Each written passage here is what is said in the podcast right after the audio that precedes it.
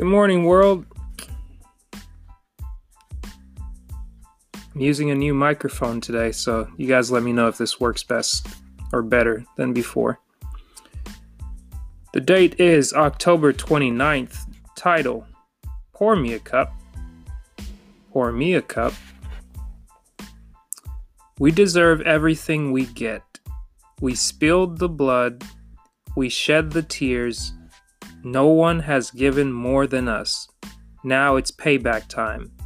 Charles Rangel, Congressman.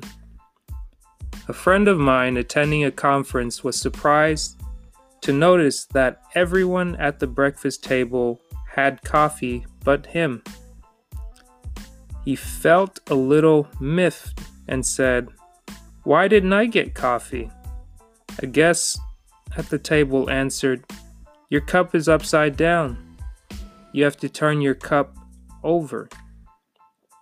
When it comes to receiving all that life has to offer, we must turn our cup over. Why do we have such qualms about anticipating and accepting abundance? Maybe it's due to the role that Black Americans have been forced to play in society.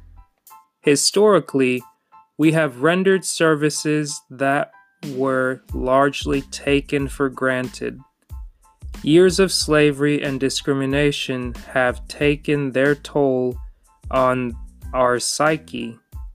We learn to give to others, but expect nothing for ourselves. In order to invite abundance in our lives, we need to feel worthy of the myriad blessings life has to offer. Peace and harmony, health and energy, supportive relationships, a decent education, and satisfying careers, to name a few. Whatever the reason for our hesitancy in accepting all forms of prosperity, it is important now that we change any limiting beliefs and awaken to the realization that we deserve to live abundant lives. We need to turn our cups over and allow abundance to pour in until they overflow. Let me read that last sentence one more time. We need to turn our cups over and allow abundance to pour in until they overflow. Motivation statement for the day.